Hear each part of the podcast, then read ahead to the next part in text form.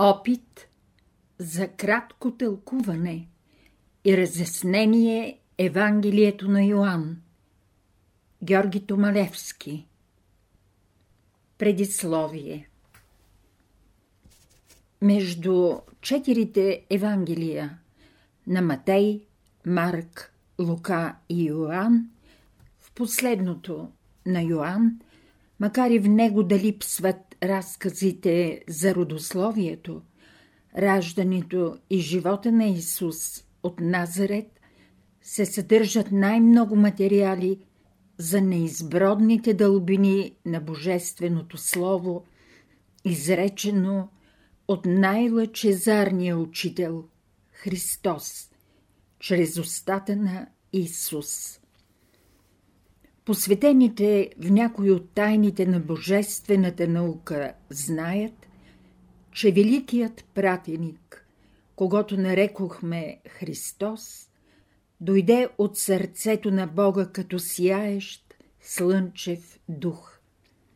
Не е имал друго въплъщение в физическия свят, освен вселяването му в идеално подготвеното тяло на Исус, роден от небесната Дева Мария, от рода на Давид. Това вселяване стана при кръщението на Исус в реката Йордан в онази минута, когато глас от небето възвести Този е моят възлюблен син, в когото благоволих. Матей, 3 глава, 17 стих. Марк, 1 глава, 11 стих. Лука, 3 глава, 22 стих.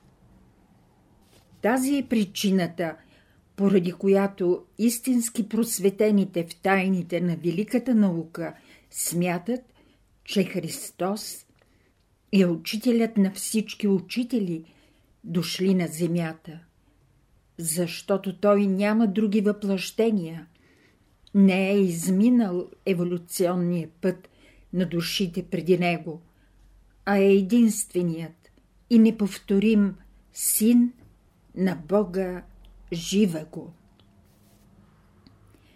Мнозина четат Евангелието на Йоанн съвсем набързо и формално.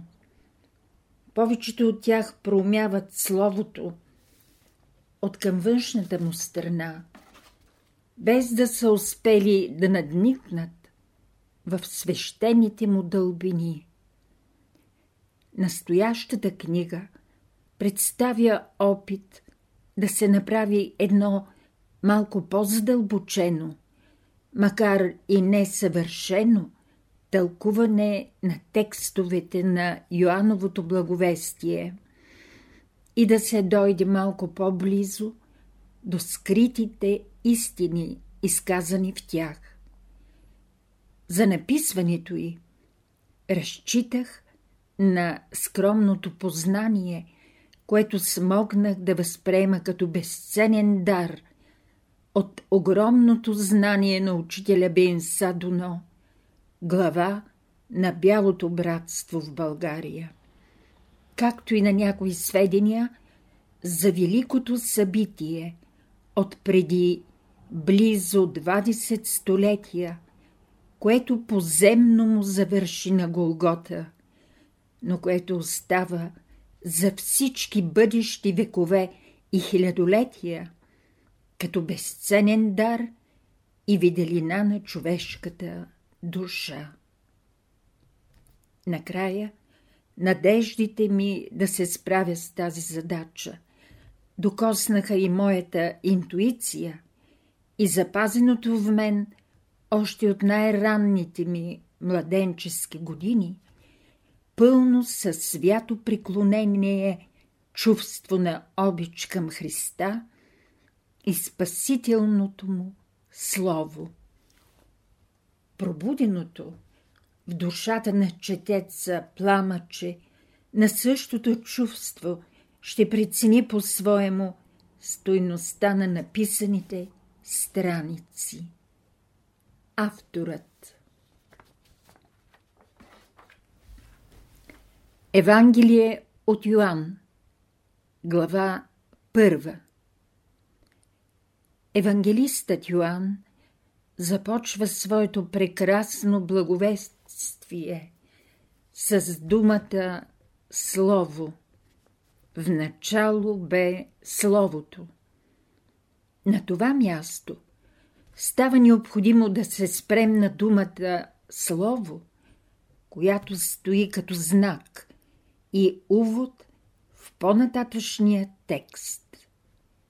Дали Словото е една дума или много думи, си реч сказание или дълга поучителна реч, тъй като най-популярното разбиране на Словото е речта, говорът, думите или е нещо много повече.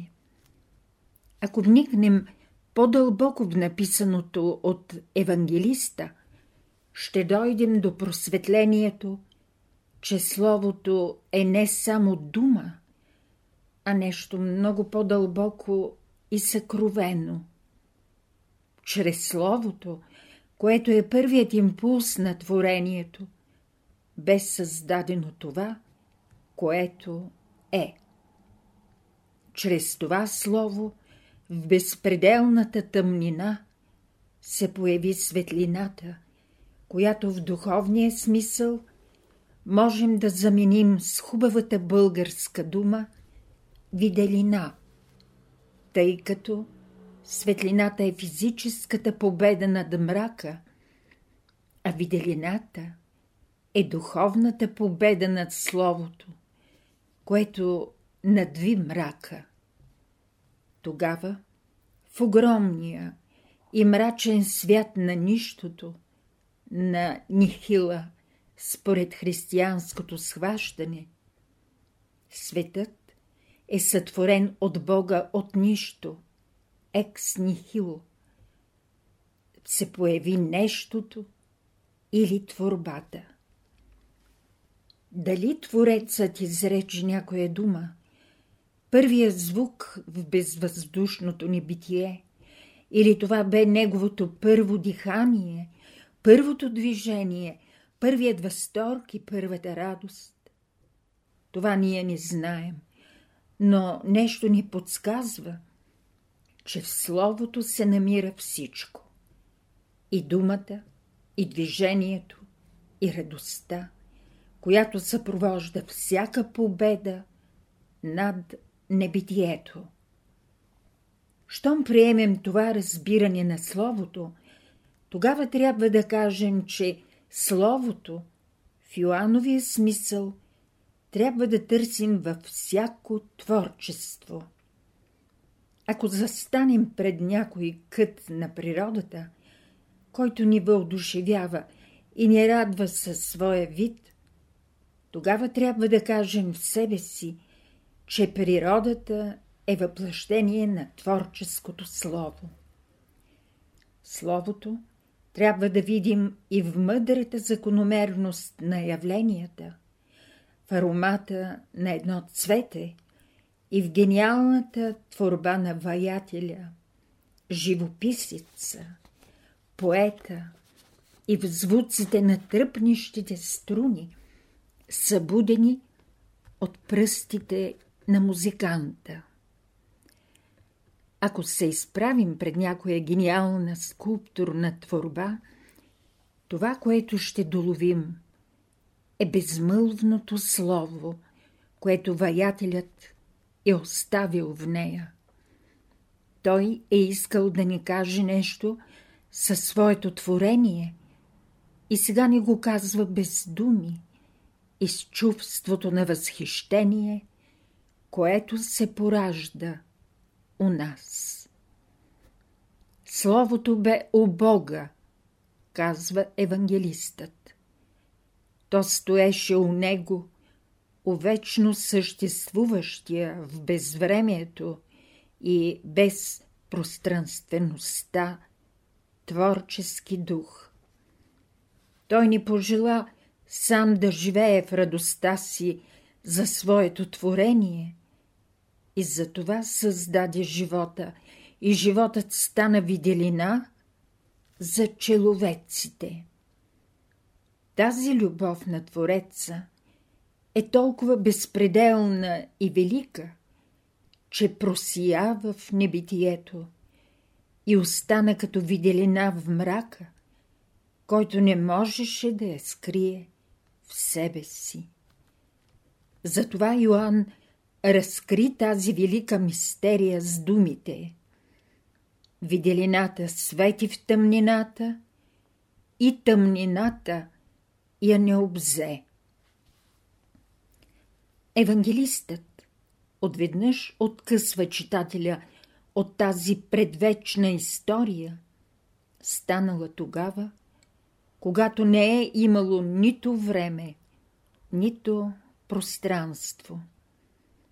Той не се спира, както правят някои от по-късните просветени в божествената наука, върху дългата еволюционна стълба, по която се чете появата и еволюцията на съществата до човека, но идва направо до времената, когато на нашата планета се е появил човекът. Нещо повече.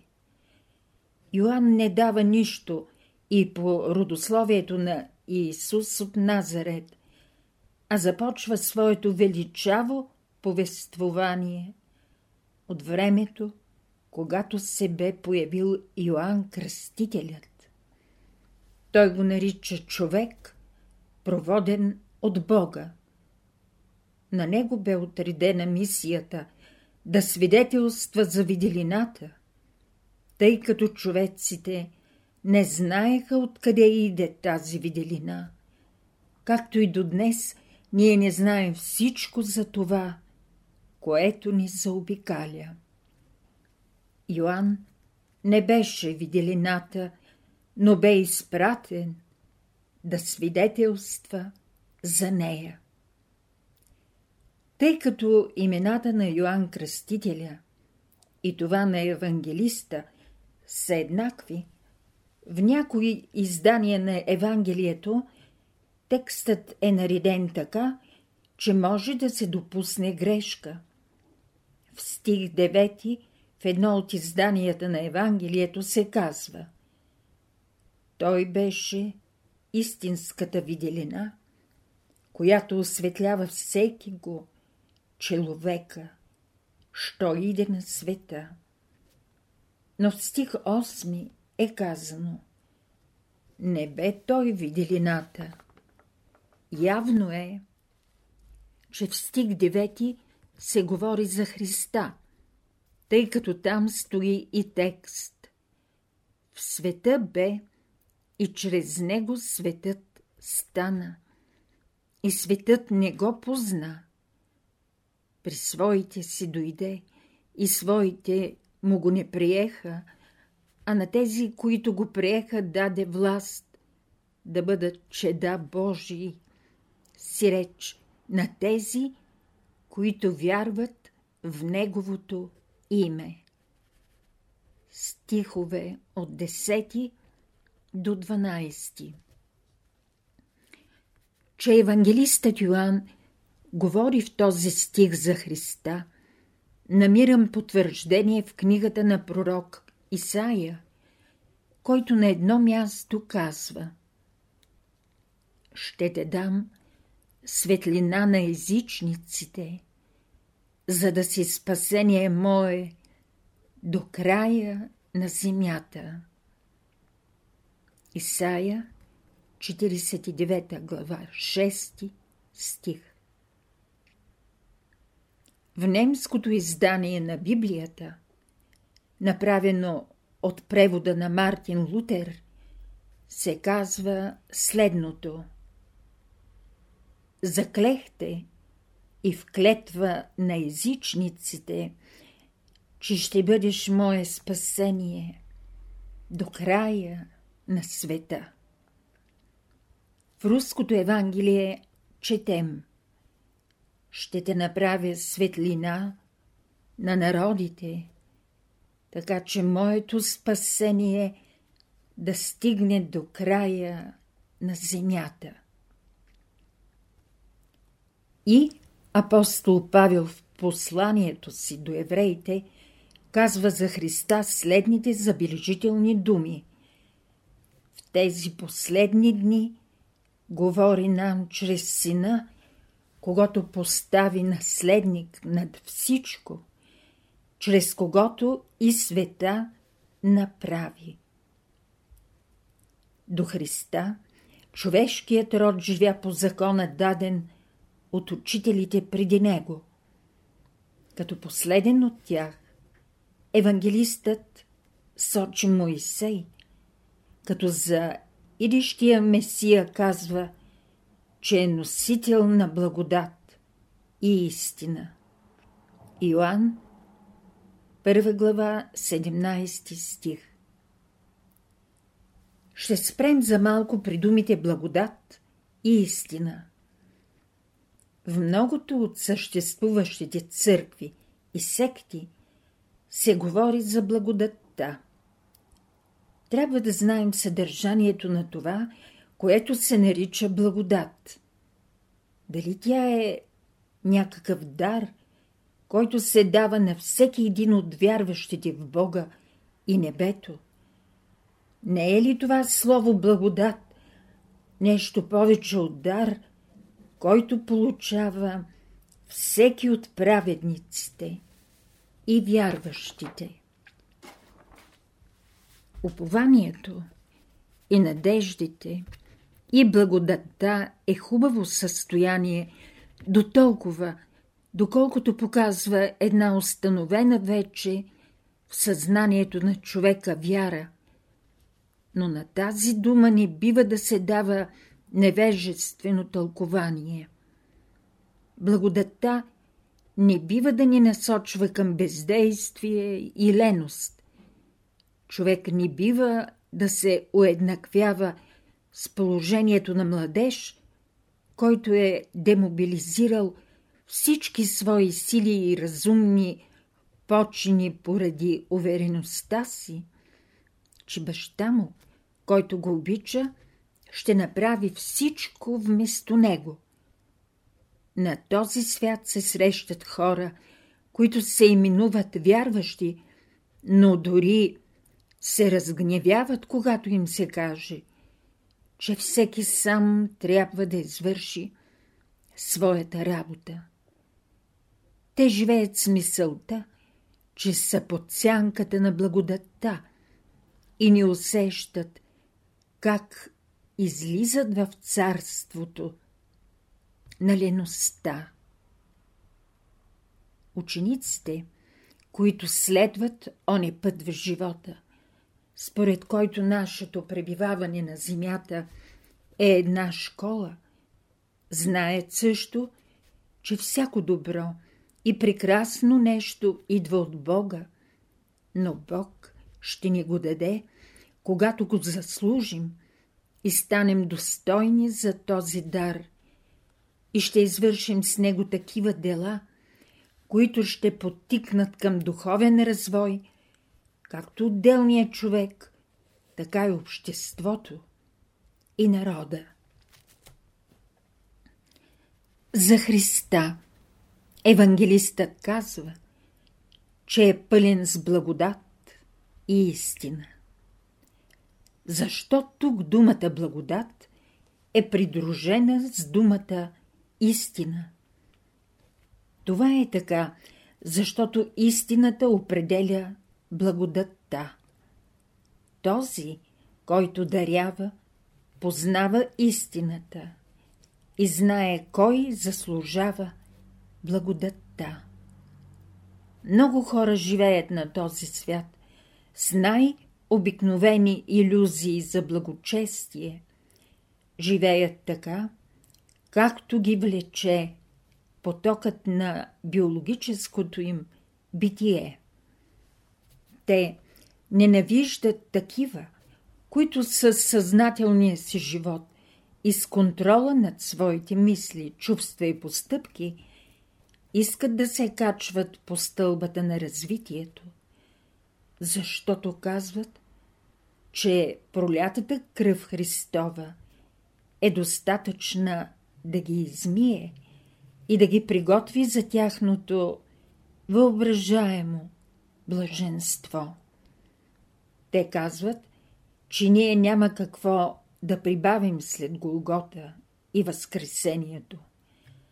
Но както Голготата, така и Възкресението са делото на оня велик и лъчезарен дух, който показа на човешкия род пътя към Отца.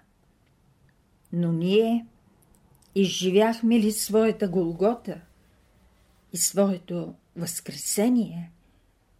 Разбира се, че Голготата на всеки човек не завършва с кръстно разпятие, защото всеки от нас има свой път. Най-голямата благодат на човечеството е, че се яви Христос, когато людите познаха в образа на Исус от Назарет и чрез когото можем да призоваваме Бога. Но защо само чрез Христа, а не някак си направо? Чрез Христа, разбира се, което значи чрез любовта, тъй като любовта е единственият път, по който можем да имаме възможността да се приближим поне с една стъпка до Бога. Любовта е единственият шифър и език, с който можем да го призовем. Има много люди, които само като са повярвали в Христа, мислят, че са новородени. Това е друг вид самозаблуда. Според учението на божествената наука, новораждането идва, след като човек мине през опрощението, през посвещението, през преображението, което е пълното осъзнаване на духовното ти аз, през срещата с Пилат от Понтия, през хулите, през кръста и Възкресението. Тук Възкресението трябва да се разбира като освобождаване от всички заблуди и привидности на иллюзорния свят, като освобождаване от всички координати, които те свързват с земното ти битие. И ти се осъзнаеш не като личност, а като индивид, монада, излязла от диханието на Твореца. Тогава си чак новороден. Срещал съм хора, които са ми казвали. На тази и тази дата, през еди коя си година повярвах в Христа и от тогава съм новороден.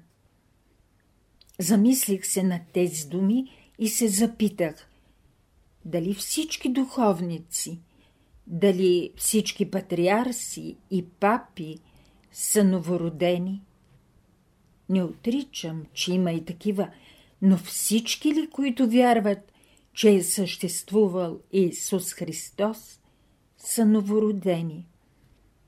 Ако допуснем това, тогава новораждането, за което Исус говори на Никодим, Йоанн 3 глава от 3 до 8 стих, се постига не с духовен подвиг, а така, направо. Да знаеш една истина е едно нещо, но да я живееш е съвсем друго. Когато я живееш, ще станеш свободен. Един мъдър човек е казал В Египет ще научиш истината, че душата е безсмъртна, но в Ханаан ще научиш, що е възкресение. Левити и свещеници запитаха Йоанн. Ти кой си? Не съм аз Христос, отговори той. А кой си? Да не си Илия? Йоанн, първа глава, 19 до 21 стих. На това място от Йоановото Евангелие има нещо, върху което трябва да се помисли. Вероятно, между задалите този въпрос има такъв, интуицията на когото е подсказала, че този човек има нещо общо с пророк Илия, което е истина, но Йоанн, който знаел колко може да понесе тази тълпа, казал «Не съм». А що казваш за себе си? Питали отново събраните около него. Йоанн отговорил. Аз съм глас на едного, който вика в пустинята. Оправете пътя Господен, както рече пророк Исаия. И когато го попитаха, защо кръщаваш, ако не си Христос, Месията, когато чакаме, нито Илия пророкът, тогава той им отговори Аз кръщавам с вода, а посред нас стои един, когато вие не знаете. Той е, който иде след мене, който ме изпревари, комуто аз не съм достоен да развържа ремъка на обущата. Йоанн, 1 глава, 22-27 стих Той кръщава не както аз, но с кръщението, което му е дадено от небето. Какво е кръщението с вода, което е Йоановото кръщение? И какво е кръщението на пратеника Божий, когато очаква човешкият род? Някои посветени ясновидци и тълкователи дават като резултат от своите дълбоко езотерични изследвания едно тълкование, на което тук не ще се спирам, тъй като този опит, изложен тук, е резултат на сведения и размисъл във връзка с школата на Бялото братство. В тази школа бе дадено на слушателите толкова, колкото те можеха да носят. А как трябва да разбираме думите на Йоанн Кръстителя, който казва Този, който ме проводи да кръщавам с вода, ми рече – на когото видиш, че слезва духът и остава на него, той е, който кръщава с духа света го. Ето, аз видях и свидетелствам за това. Свидетелствам, че той е син Божий. Йоанн, първа глава, 33-34 стих Какво е водата? Тя, според езотеричното разбиране, е астралният свят с неговите седем области. Това са области с различна интензивност, съответстващи на по-низшите и по-висшите чувства. Този свят е надматериален, съобразно с нашето разбиране на материята и веществото, но в него истините се разкриват до степента на онова развитие, до което е достигнал влезлият в него индивид.